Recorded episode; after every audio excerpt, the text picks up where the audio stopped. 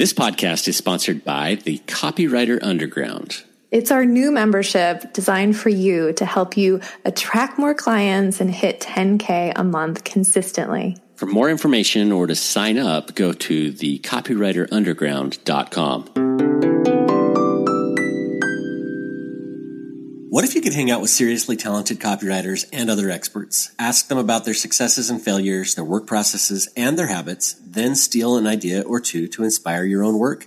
That's what Kira and I do every week at the Copywriter Club podcast.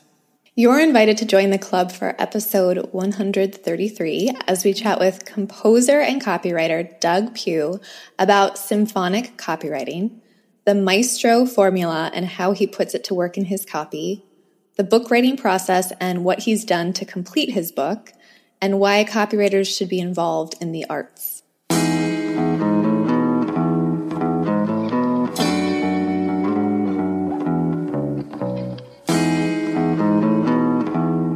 Welcome, Doug. Hey, Doug. Thank you so much for having me. It's a real pleasure to be here. Yeah, Doug, great to have you here. So, why don't we kick this off with your story? How did you end up as a copywriter?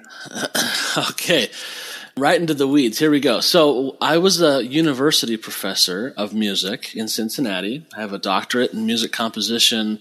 I was really doing well. My my composition career, because most most university professors who are composers, they kind of run kind of like copywriters. They have a little freelance business on the side, getting commissions to write music. So I was doing really well with that. I had a couple really big projects, two of them that included operas at the John F. Kennedy Center in Washington, D.C.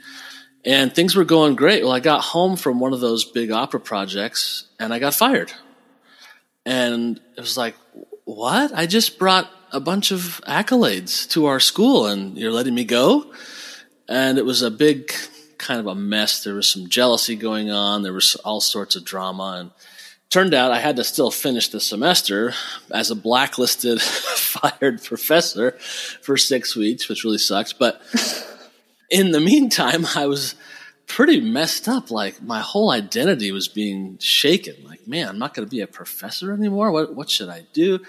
I was kind of looking for a way out of academia. I, I didn't really realize it. Now looking back, it was really a blessing in disguise. But boy, at the time, whew, it was painful. So my brother-in-law, who runs a big dropship Amazon selling company, gave me a call that same day that I'd lost my job and said, Hey, if you want, we have been looking to hire somebody to do some online marketing for us.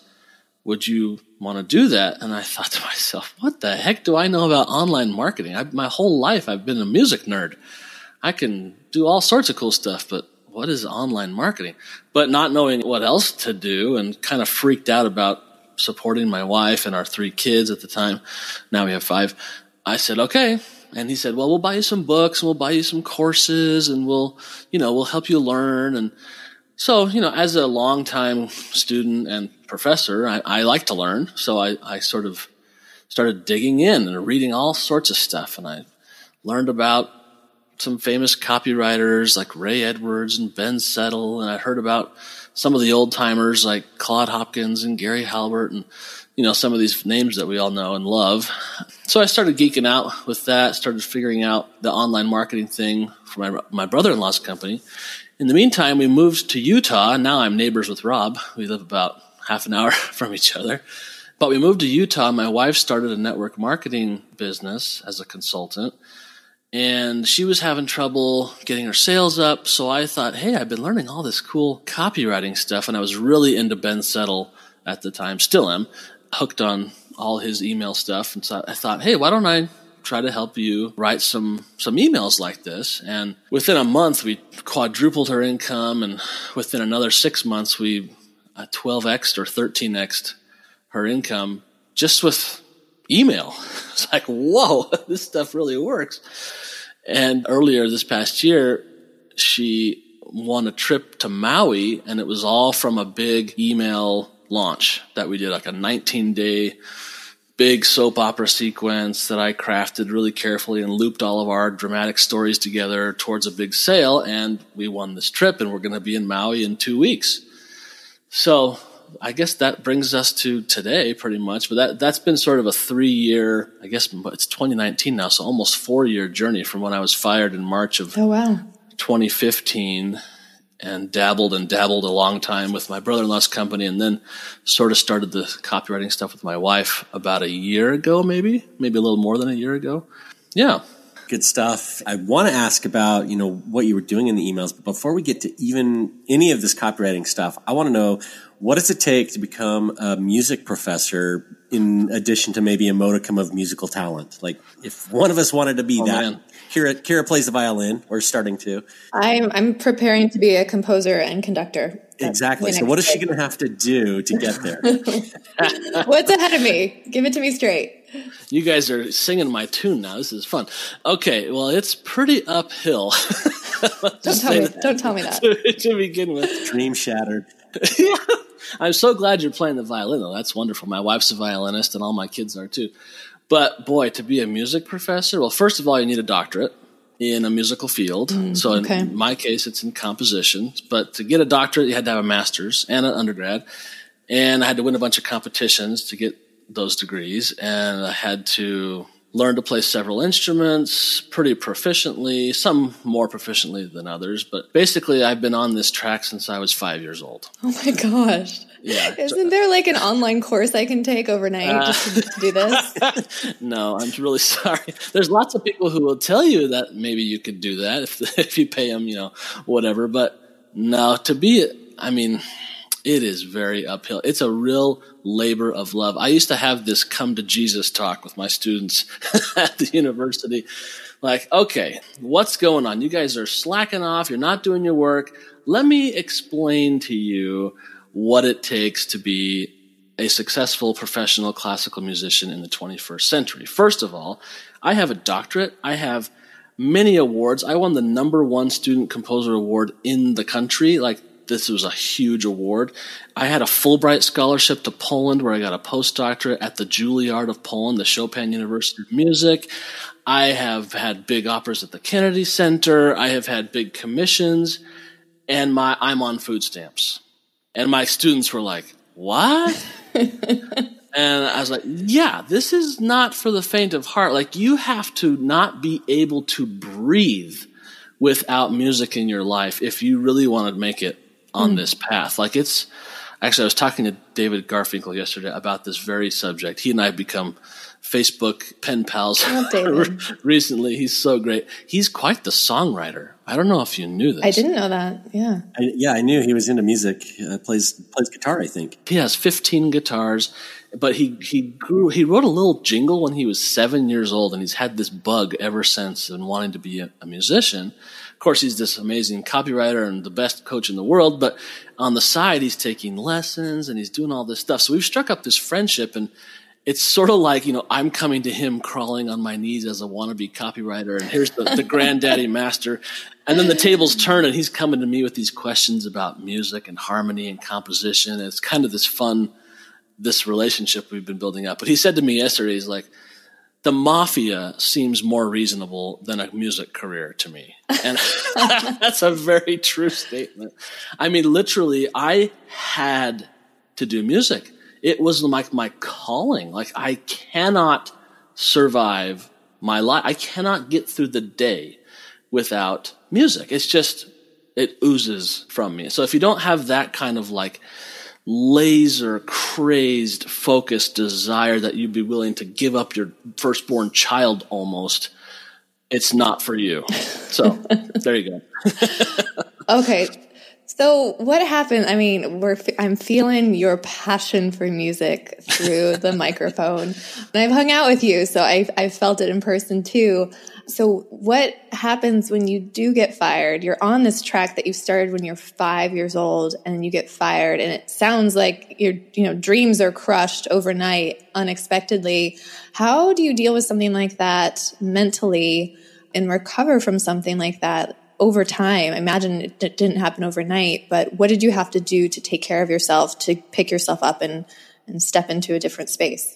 I thought I understood what challenges were in life before that. We've had a lot of rough stuff go on in our family. My wife nearly died in childbirth and the whole living apart while I was in Poland for nine months. We've had a lot of hard stuff, but for some reason, this just really knocked me on my rear end. Yeah. Because it was a real identity crisis right? Like I had like bled and sweat and cried and given so many years and, you know, hundreds of thousands of dollars of debt and just crazy stuff to being a professional musician, right? And, and suddenly it's like, it's gone. And it was just, it was a huge identity crisis. I'm not sure I'm over it 100% to be honest. And I did not handle it very well for quite a long time. And I actually, I gained a hundred pounds afterwards, and I, I just I lost it. This was a major, major crater in my brain and in my soul.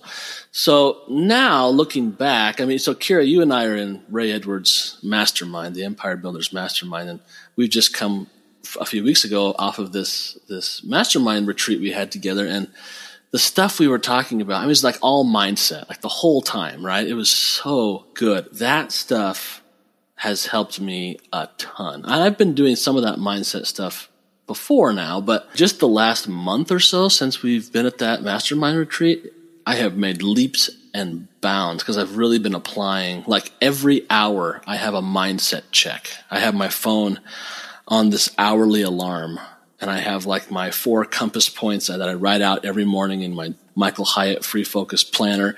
And every hour my alarm goes off. I stand up, I do an Amy Cuddy, you read that book by Amy Cuddy, Presence, where, you mm-hmm. know, physiology over, over psychology. I stand up, I do a victory pose, and I chant my word of the year, my, my one word and my four compass points.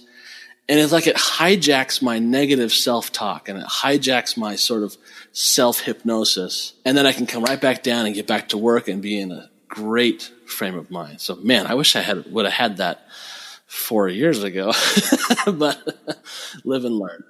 Can you share some of those lessons? I mean, because it was a really good retreat and I took a lot away from it as well. But, like, what were some of those valuable lessons that you took away from the time with Ray?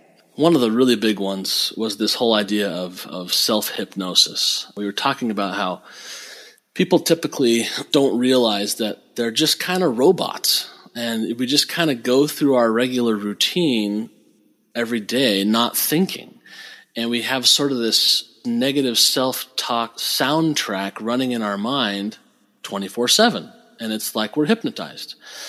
And so just the, the idea that, that first that that was happening to me, and as he was, you know, telling us about this and how he had experienced it, I was re- I was seeing all the markers in my own psychology. Like that is exactly what's happening to me.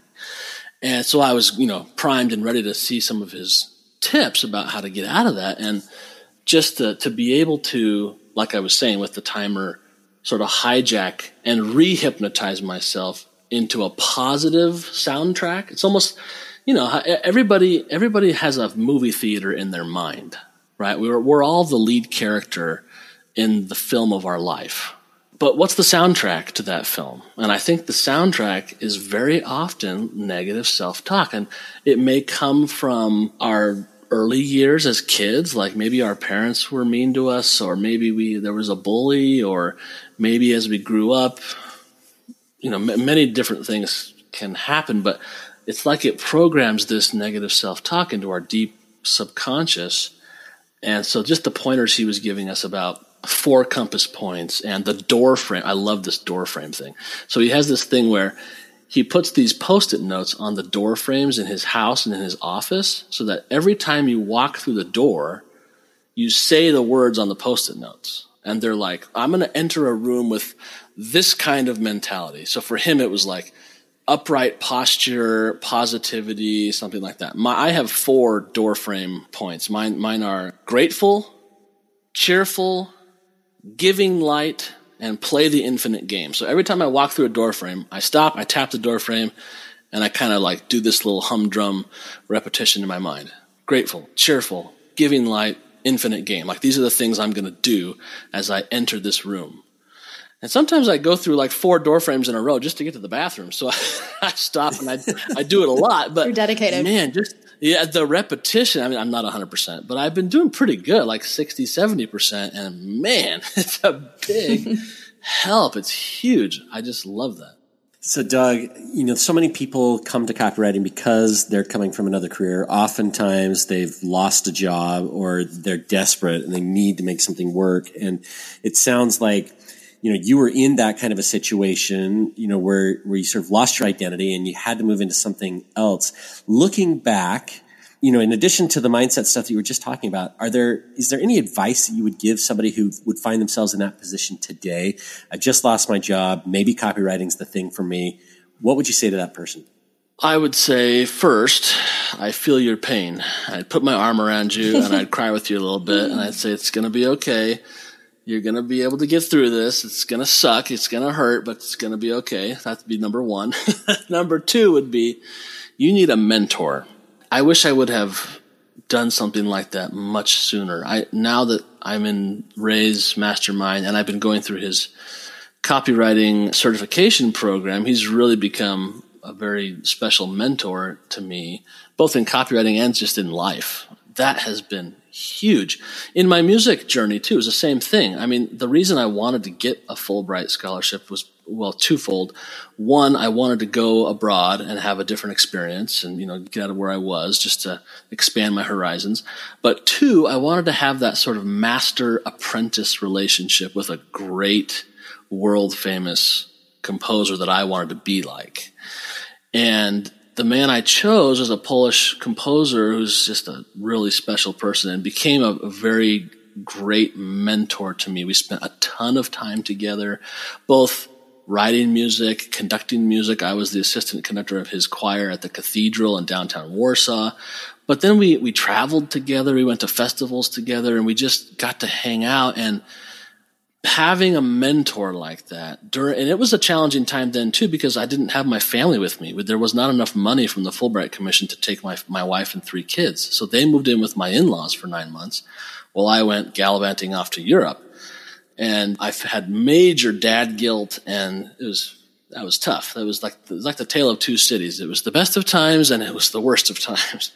But that mentorship did a ton for me. So I would say if you can get a mentor, somebody who you resonate with, somebody who has reached the mountaintop that you're trying to get to and is willing to come back down and walk with you and show you the way is huge. I mean, in addition to all the be a dedicated student, read all the books many times, do all the hand copying of the important stuff, but that's like the 10%, I think. That's like the mechanics anybody can do all that, but finding a mentor and working on your mindset and working on your vision with a mentor who you know and trust and come to really kind of love almost, not in a weird way, but there's just a special relationship that has been huge for me.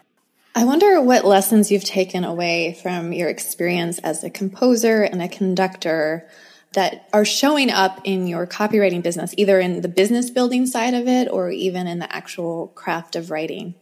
Well, let's see. Gosh, first of all, the composer life and conductor life, while they have many similarities, they're pretty different. So the lessons I've learned from composition are very similar to like the nuts and bolts of copywriting. And so as I've been learning copywriting, coming from a composer background, of course, I'm latching on to these ideas of persuasion and writing from a composer perspective and I start understanding it through my composer learning and my, my musical terminology and those sort of things. So that has really helped me wrap my mind around some of the really complicated copywriting principles because I can relate them to really complicated musical principles that I really know really well.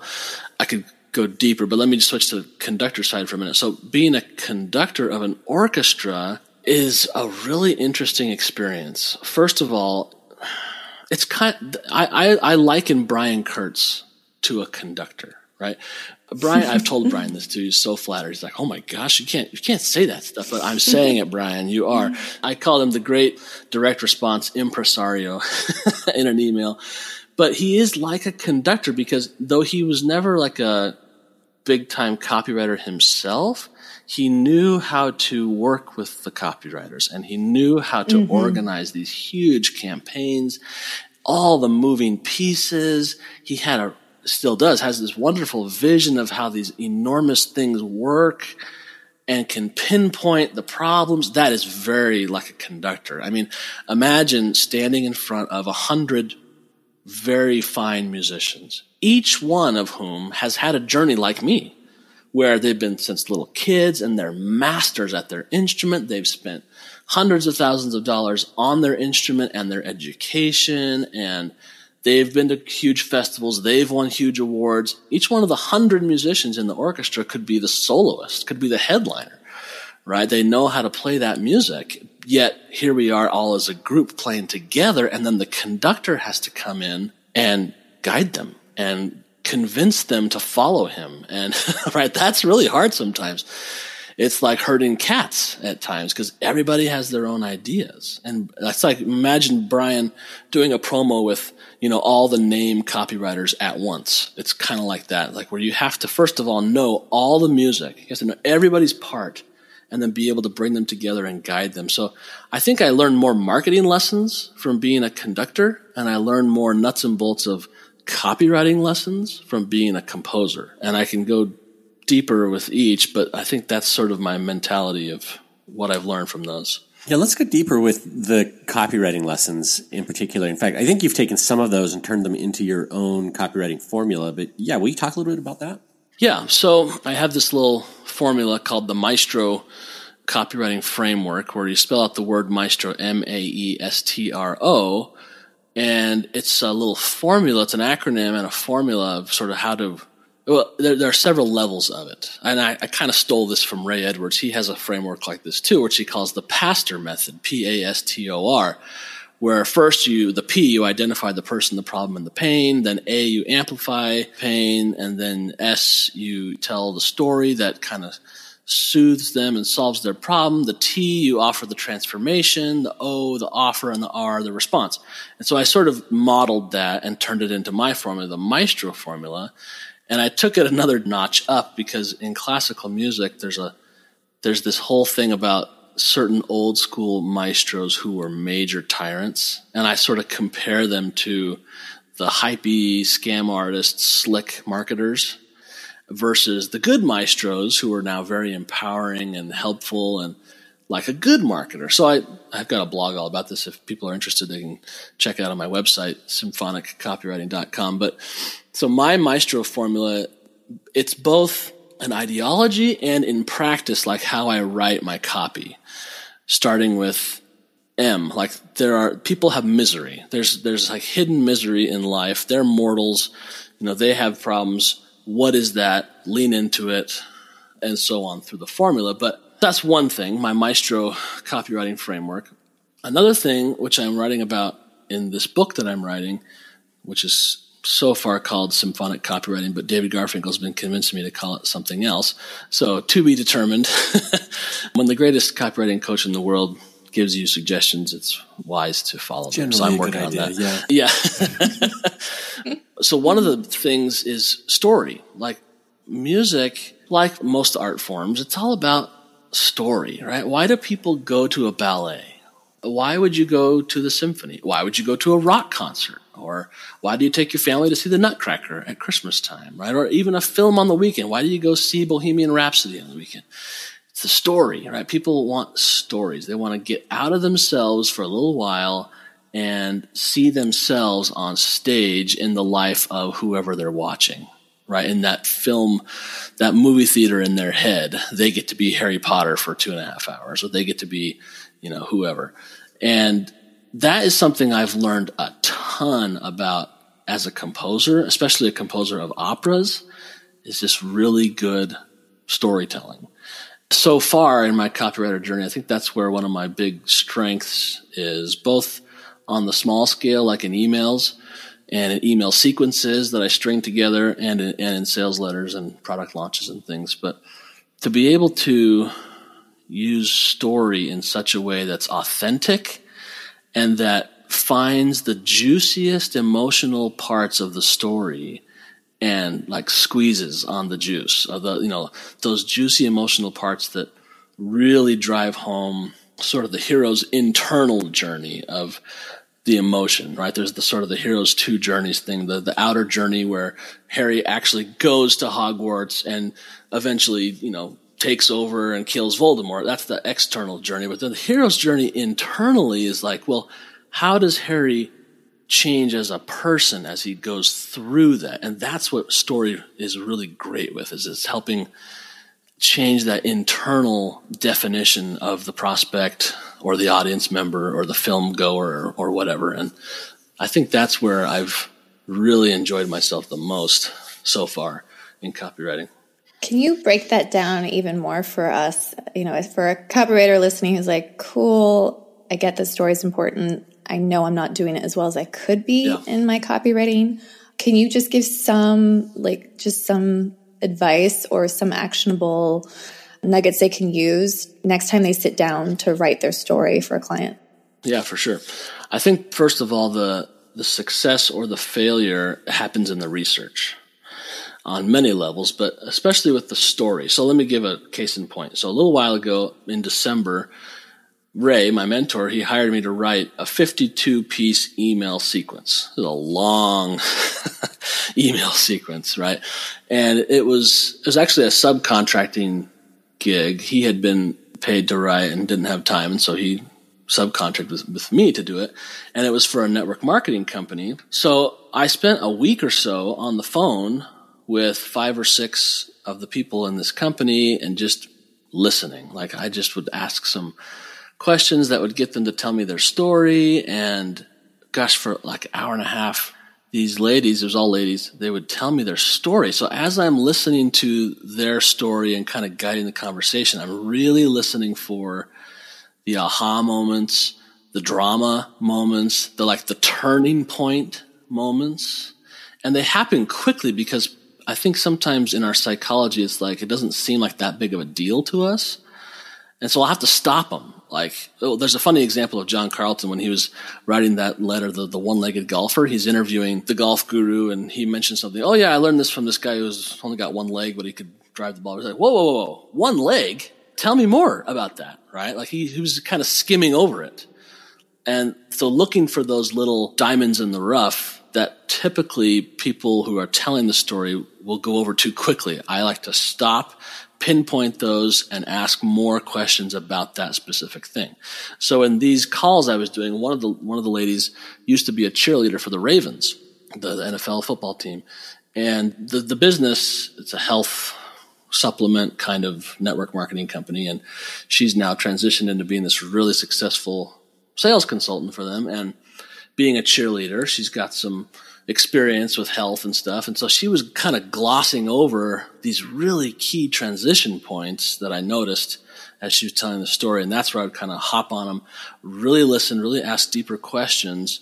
And those created kind of the basic foundation blocks of this super long email sequence. Because when you have those specific turning points and those specific little gems in the story, they can first of all, create powerful open loops if you're doing a big long sequence, or even in a long sales letter. And if you don't want to tell the whole story at once because you were trying to get some proof elements in there, you kind of set a little hook, you open a loop, you go into some testimonials or some proof or whatever, and you come back to the story and you keep the reader engaged because they're like, whoa, what was that thing that changed her?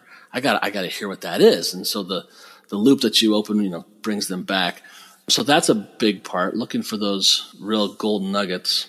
And then the other part, I think, is the planning of how much time to spend on each of those important points. And that, that for me, it's a little bit more intuitive. I wish I had a better kind of mechanism. Maybe I need to work on coming up with one, but I sort of just feel it. It's very much like writing a piece of music. Like, okay, I'm in one key for a while and I'm using these different chords, but at a certain point, I need to move on and increase the tension somewhere musically. And I do that with harmony, usually with the chords underneath. And it's sort of innate. It's sort of like I have a gut feeling that it needs to change here. So I, that's kind of so far how I've done it with the pacing of the story, but I'm looking for flow.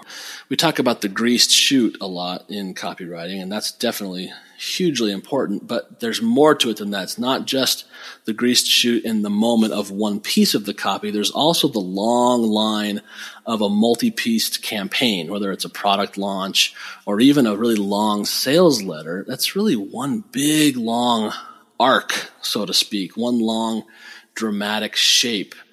You have to kind of zoom out and check the flow. Like, are they still engaged? What can I do to keep them engaged here? Oh, I'm dropping the ball a little bit in this section. It's very sort of intuitive. I'm not sure if I'm being helpful or not, but that's sort of how I think about it. And I think it's really helpful. So when we were talking about, you know, Ray's formula, you mentioned, you know, each step of his formula, but I don't think you mentioned what the Maestro formula is. Do you mind sharing what those steps are and, and how you apply them? Yes, let me do it in two ways. So I'll explain the, the bad maestro and the good maestro. and the little story with this is you probably have all heard, if not his name, I'm sure you've heard his music. Arturo Toscanini, this famous old kind of dictator conductor. He was the conductor of the NBC orchestra for ages and ages and ages. And anybody who ever saw any classical music on TV between 1955 and 1985 has heard Toscanini because he conducted the music. But he was a terrible tyrant. I mean, just like kicking people out, like the best players of the orchestra in the middle of rehearsal because they played a wrong note, which happens. I mean, we're humans, right? He was a major tyrant. But musicians don't deal with that anymore. They've, they've, unionized and they can fire the conductor. So now there's this sort of this new age of conductors, these good maestros. And the example I use in my blog post is this guy, another Italian, Claudio Abbado, who's like the opposite. So, okay, here's the two sides of the maestro. First of all, the bad maestro, an M. A bad maestro is a me mouth and a manipulator. He only talks about himself and does anything to manipulate the situation in his favor. The A, he's austere, he's aloof, he's autocratic. He's, that means like he's a dictator, right? The E, he's an egomaniac. S, always sour and sullen. T, he's territorial. He throws tantrums when things don't go his way. A real piece of work. The R, he's relentless. He's badgering. He's remorseless. He just kind of bulldozes over people. And the O, he's obnoxious. Everything about him is overstated and ostentatious. Kind of like those marketers we see who, you know, go in front of mansions that aren't theirs and rent Ferraris that aren't theirs and take take videos. Love those guys. Yeah, it's like yeah. earn five billion dollars in two point six seconds. yeah, right.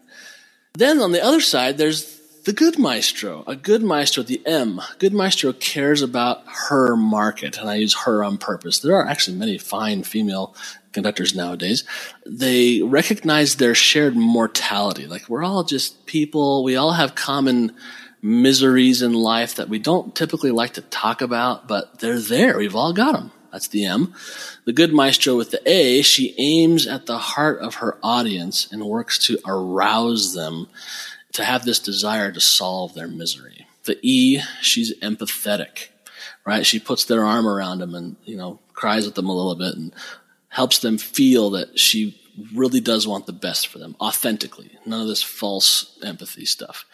The S, she wants to learn about and understand the saga of their life, their problems, and then offer solutions that can really soothe that misery in her saga. The T, the good maestro works to guide her audience through a process of what I call transmigration, which is kind of a highfalutin word. An easier word is transformation. I like the word transmigration. It's kind of a religious word, but it means a new body, a new life, a new state, right? Like as copywriters, we're trying to really help people, right? That's really what we're doing unless we're the, the, bad maestro or we're the bad copywriter, right? If we have a good product that can really help somebody, like maybe it's weight loss, maybe it's financial issues, like this product is meant to help them and people aren't going to buy it unless they really truly believe that it will help them and sort of give them this new life. That's, that's why I use the word transmigration, even though it's kind of a big you know, $10 word. The R of the good maestro formula, the good maestro is results oriented. and she reveals the solutions just at the right time.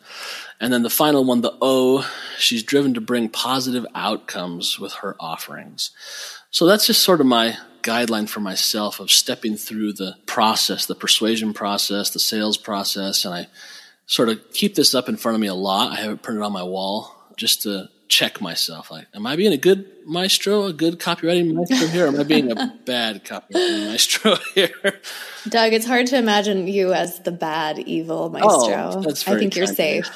I'm pretty sure you're safe here.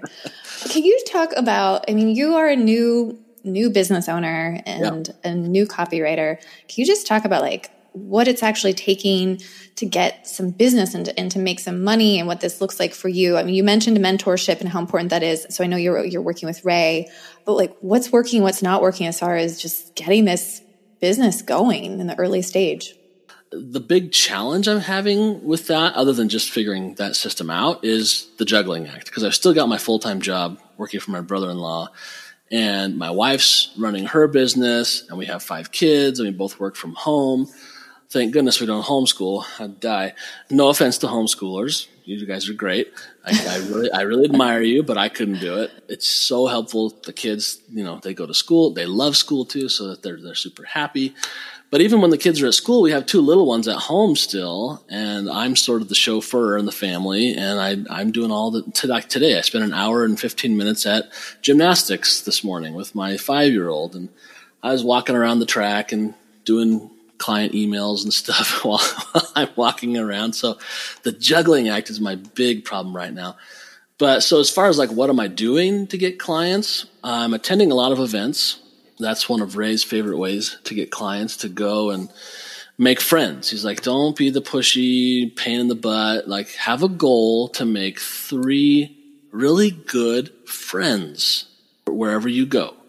And even if you don't exchange business cards or if you don't exchange, you know, if you don't have a talk about working for each other or, you know, sharing services, just make some friends and, and, and then, you know, keep in touch and follow up with them. They'll, they'll figure out that you're a copywriter and they'll, they'll ask the questions. And so that's been big. I'm doing a ton of events right now, hopefully including your event, which is coming up, which I'm super excited about as a geeky copywriter. So that's big and then really following up afterwards. So, like for example, I went to LaunchCon, Jeff Walker's. He has two big events. He has PLF Live, which is coming up in April, but I went to LaunchCon, which was back in November, and I, I did. I had the goal of making three really good friends, and I ended up with like five really good friends, which was awesome. And about that's a lot of friends. Yeah, well was, done. we all kind of sat together and hung out and you know, I was purposefully staying away from people that I already knew, not to be a jerk, but like to just get out of my comfort zone. Cause, you know, we all, that all, that happens to everybody, right? We all have varying degrees of introversion. and I think as copywriters, we are usually more introverted than others. And because I'm a composer too, I'm like doubly introverted. I have my little composer copywriter cave and every once in a while I come out and, oh, there's grass and sunshine and people. Like, oh yeah, I forgot about that. So that's it's hard sometimes to, but I sort of forced myself, and I had a great time. Actually, that's where I met Brian Kurtz. I saw him across the room, made a beeline for Brian Kurtz, and had my picture taken with him. And anyway, so that's that's big for me. Other than that, I'm sort of in the middle of reading a bunch of books. Like there's this great book by Michael Port, Book Yourself Solid. He's got a great system I'm working on. There's this guy, Jason Resnick, who's got a cool system that I'm working on implementing. And I need to sign up for your guys' membership because I hear you've got all sorts of cool tips and tricks that I'm curious about. So Wow, you're just plugging all of our stuff, man. Thanks. Well, I might as well. Yeah. Yeah. yeah, let's do it all. Yeah. So, Doug, I want to shift the discussion just a little bit because I know that you've been working on your book. In fact, I think you might be done or almost done with your book about symphonic copywriting. Tell us about that process and, you know, just the process of putting together a book. Why did you do it? Back in August, I was at one of, it was my first event that I went to of Ray's, Ray Edwards. It was the, million, copywriting as a million dollar business event. And it was like a big, price tag. I was really going out on a limb. I had to borrow the money from my boss, who's my brother-in-law, which was always a little weird. But man, it paid off. And while I was out there, that's when I had this aha moment about combining my music with copywriting. I had this idea that I had to shut off my musical self, that I just had to suck it up and move on in life and accept that I wasn't going to be a full time professional musician anymore. I got five kids to feed. They're going to need braces. They're going to want to go to college. Like, I got to figure something out, right? So I'm sitting there the very first day, and Ray says something. He's like, if I was a composer, and of course I peeked up, like, oh, I wouldn't hide that when I meet people, I'd be telling them, I can write melodic copy that sings your customer's tune. And I was like, whoa, hold the phone. That's, a, that's allowed. I can do that. so I started geeking out like, he's like, yeah, don't, don't hide yourself. Like that's so unique. Nobody can duplicate you. You've got this unique background. Everybody does. We've all got unique backgrounds. Why hide it? It, it makes you a category of one, right? Like your famous podcast guest Seth Godin said a while back on your podcast. Being a category of one is awesome. So uh, through the three day thing, I just kept having these like aha moments about combining music with copywriting. That's when I came up with this idea of symphonic copywriting. And I thought, well, okay, maybe I should write uh, my method. So it was it started with this idea of this is how I understand copywriting. I understand the challenges of the sales process and writing a big long sales letter the way a composer understands how they write their symphony. But not just classical music, because I think some people get a little like, well, I don't understand classical music. What are you talking about? But I think of a musical, right? Like one of my brothers is in the, the Broadway musical Frozen. Kira, you're in town. You got to go see it. Check out my brother. It's He's on the awesome. list. It's happening. He's super talented. But like, you know, a musical like Frozen or Little Mermaid or Wicked or whatever, these are pieces of music that were crafted over a long period of time very carefully. And, you know, we, we understand all the ins and outs of a sales letter, the headline, the lead, the, the body copy, and the overcoming objections and getting to sort of a climax and the offer and the risk reversal and the offer stack and all this kind of stuff. That is so analogous to how you write a big piece of music. I mean, and then take things like the product launch. Like think of like the Jeff Walker product launch formula. Like when I learned about that, I was like, that's nothing but an opera. That's a musical. I can I can like pinpoint to you the points in his process that are like, oh, that's the first song when the character sings. Oh, that's the dialogue. Oh, that's the big ensemble number, right? So I started understanding all this stuff through the lens of a composer. So I thought, all right, I'm going to sort of codify my method as maybe a way of helping others to figure out copywriting more quickly with the analogy of music. So that's where the book has kind of come from. I'm not done with the book yet, and I've suddenly really slowed down because David Garfinkel and I have done a really cool trade together. He's looking for a lot of critiques of his music and his songs. And I was like, hey, I'd love to do that. I mean, just I just love an excuse to hang out with the guy. He's so brilliant. And so in turn, he's like, well, hey, maybe I could look at your book for you. Like, oh, sure. Like, yeah. So over the last few weeks, he's started giving me some critiques on the, on the book. And oh my gosh, this is taking on a whole new life. So I've kind of slowed down. I'm almost finished with what I've been done, what, what I've been doing with the book, but I'm going back now and I'm, I'm changing some things and I'm sort of recalibrating. So it'll take a little bit longer to get out than I thought it would, but it's going to be all for the better. It's going to be pretty cool. Can't wait to read it.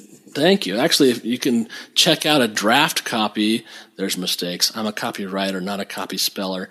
But there's a draft copy available for free if anybody wants to get the first two chapters. You're welcome to go to Symphonic Copywriting. There's two C's in the middle. Symphoniccopywriting.com slash book you can see an outline, some chapter titles, and I'll you know I'll send you the the intro and the first couple of chapters So, Doug, before we start to wrap, you know, I know when you and I had met in person and hung out, you were talking about some podcast ideas and these classical musicians who are famous names and how their lives are really like soap operas oh, yeah. and very dramatic, lots of crazy stories. So, I know you can't share all of them, but can you just share one of your favorite stories that maybe is kind of a sexy story and also has a lesson, some lesson that would be valuable to us too? Definitely. Man, there's about 500 million of them, but I'll pick one that is familiar to everybody. I'm sure everybody knows, or at least heard the name Beethoven, right? Ludwig van Beethoven, probably the most famous composer ever. Wait, you're not talking about the dog? No, not that Beethoven. I was waiting for you to say something, Rob. I was just waiting. I was like, Rob's gonna, Rob's gonna say some smart comment. It was either that or a reference, a reference, to Bill and Ted. You know, oh yeah, something there. It took you. It took you a second. Yeah, if I had done Mozart, well, I had a teacher who had a dog named Mozart, which was pretty sad. But anyway, Beethoven, born 1770, died 1827. In 1802 25 years before he died. He'd only written his second symphony at the time. He went on to write nine symphonies, and his ninth, everybody knows the fifth. It's that ba-da-ba-dum, ba-da-ba-dum. Everybody's heard No, that. keep going.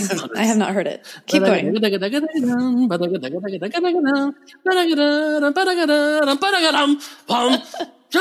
Big dramatic music. It's a very kind of fate melody, they call it. Anyway, there's a huge triumph at the end. It's wonderful. But the ninth symphony is, I mean, widely agreed upon by music people everywhere, the greatest piece of classical music ever written. And in fact, when the Berlin Wall came down, Leonard Bernstein, the most famous classical musician of the entire 20th century, put together an orchestra of people who lived some of them from Eastern Germany and some from Western Germany, which is, you know, the Berlin Wall went right down the middle of Germany and it was the communist bloc on the east side and the Western world on the, the west side, and they were enemies. He put this orchestra together of members from both sides of the wall and they performed Beethoven's Ninth Symphony, the Ode to Joy, which is a huge sort of manifesto of brotherhood of coming together from different parts of life and coming together on a baseline, on a foundation of our common humanity and brotherhood.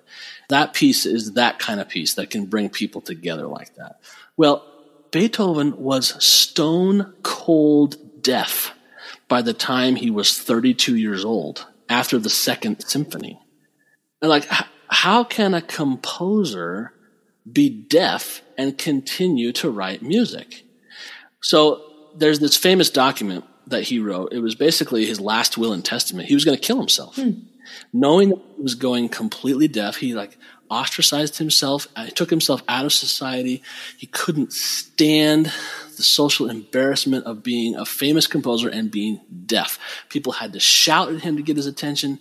He talked loud because he was trying to hear himself. He was so incredibly embarrassed. Yet he was this great famous composer. He was like Mozart's prodigy student. He was going to be the next Mozart. So at the age of 32, after only 36 pieces of music written, and he wrote 139 pieces of music, published pieces, which are some of the world's greatest masterpieces, he was going to end his life. He decided to keep going a few more days, and thank heavens because he kept going. And by the time, you know, he was in 1825, two years before his death, he was 55 years old. He wrote this ninth symphony, which has truly been like a healing balm on so many crazy situations throughout the world and politically and stuff, like the Berlin Wall coming down. Had he not kept going through that crazy challenge, he never would have changed all these lives that he's changed and been this huge example to so many people of overcoming challenge. Right? So, like, you know, in our copywriting life and in life in general, stuff sucks sometimes. things go bad, things go wrong. A client screws you, or, you know, they, they cheat you, or they don't pay you, or, your boss fires you from your music professorship or whatever it is, like those moments are terrible. And the, everybody has them. Everybody goes through this kind of stuff. But the lesson I learned from, from Beethoven is that it's okay to be upset at first, but then at a certain point, it's time to tuck that away and soldier on. And not just soldier on, but lean into that obstacle. There's a great book, The Obstacle is the Way, which I recommend everybody take a look at. That's what Beethoven did. He took this terrible challenge and made it the thing that turned like alchemy, turned his lead to gold. Mm. You know, you don't know what 10 years from now you may write a piece that helps thousands of people get a cure for cancer or something. Or maybe it's, you know, I don't know, maybe you, a piece that you write does amazing things for people's 401ks or if it's a financial, you know, package or whatever. You, you know, you don't know. You may have some great masterpiece coming later in your life that you just can't see. But if you give up now, with all the potential you have, with all the time you have spent learning and trying and cultivating, there are people waiting for what you have to say. And they don't know it, and you don't know it, but that moment's going to come when you're going to have something special that you do that's going to change somebody's life. And if you give up now, you're cheating yourself and them. you shouldn't be a copywriter. You should be a motivational speaker. Yeah, exactly. Why aren't you on stage? Oh, thank you. so, Doug, you know, listening to all of this, maybe the answer to this last question that I want to ask is obvious because you have such a command for, you know, what music offers to culture and that sort of thing. But, you know, why should copywriters be more interested or be more involved in the arts? What does that help, you know, the general group of us if we could do more in the arts? How would that help us? Let me explain it this way. There's a famous conductor, Seiji Ozawa, a Japanese conductor. He was the conductor of the Boston Symphony Orchestra for many years, like 25 plus years. Well, in Boston's a you know famous academic town, a couple important schools there, Harvard, MIT, some others. Well, the the scientists, some of the the neuroscientists, I think at Harvard, came and wanted to do a test on him. They wanted to see what the brain function of a highly trained artist, classical musician like Seiji Ozawa looked like when he was in action, right? So they, they hooked him up with all these sensors on his head and they went to a rehearsal with the Boston Symphony Orchestra, one of the best orchestras in the world. And they had all these computers hooked up to the maestro's head. Now, this is the kind of conductor who can conduct an entire three hour concert of very complicated classical music with no score, with no music, with no notes in front of him. He knows the thing cold, in and out, upside down, backwards and forwards. And so they, they were amazed. There was all this talk about, well, no, it's going to be his left brain. That's because it's all, it's all analytical. No, it's going to be his right brain because he's so creative. And they were all predicting what the brain scans were going to look like. But when they were there, they were amazed that his entire brain, every part of the measurable brain that they could see was on fire. It was lighting up all over the place. And they had never seen brain function like that anywhere else. So I tell this story because it demonstrates why the arts wake us up.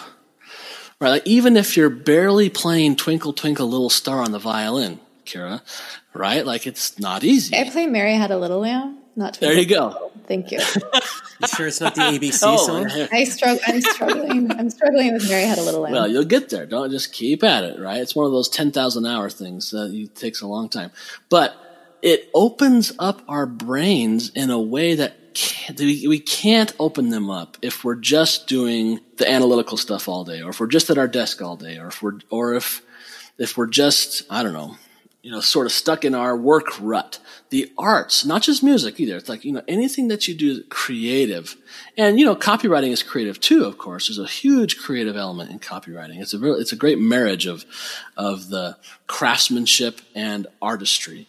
But just turning all that off and going for pleasure to a play or to a great film or to a, a concert, you, you know, whatever the music is, hip hop, rock and roll, classical, whatever your, your joy it allows, first of all, your brain to do things that it never does otherwise and fire in a way that never fires otherwise. And it opens your spirit. There's this great, like, man, anybody who ever comes to me and saying, my life is kind of tough right now. I wish I could get some relief and I could get some breathing room. You know what I tell them? I say, go join a choir.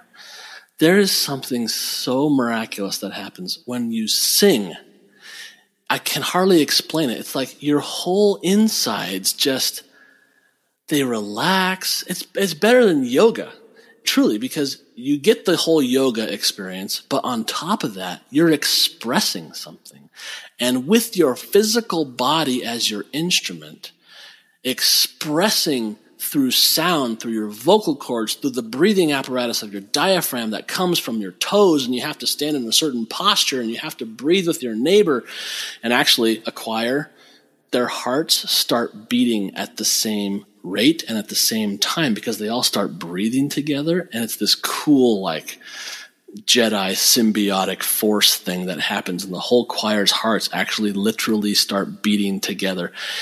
It just opens things up. So if you're feeling like you're down and you just need something, get out and do something artistic and express yourself and sing and play and see a film and indulge, you know, with a, whatever your entertainment indulgement is. It's important to not shut that part of your brain off because you will, you'll come back to your work refreshed with new eyes and with a new zest and zeal for life. Yeah, that's very well said, Doug. And that's exactly why I wanted to pursue the violin just to explode my brain yeah. and heart. so, if someone listening wants to reach out to you or find you or learn more about you, where can they go?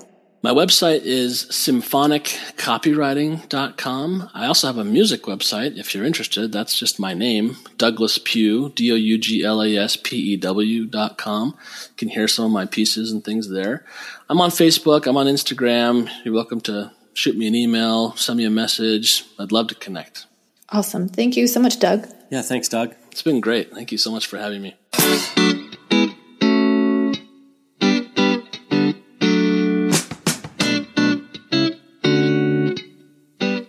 You've been listening to the Copywriter Club podcast with Kira Hug and Rob Marsh. Music for the show is a clip from Gravity by Whitest Boy Alive, available in iTunes. If you like what you've heard, you can help us spread the word by subscribing in iTunes and by leaving a review. For show notes, a full transcript, and links to our free Facebook community, visit thecopywriterclub.com. We'll see you next episode.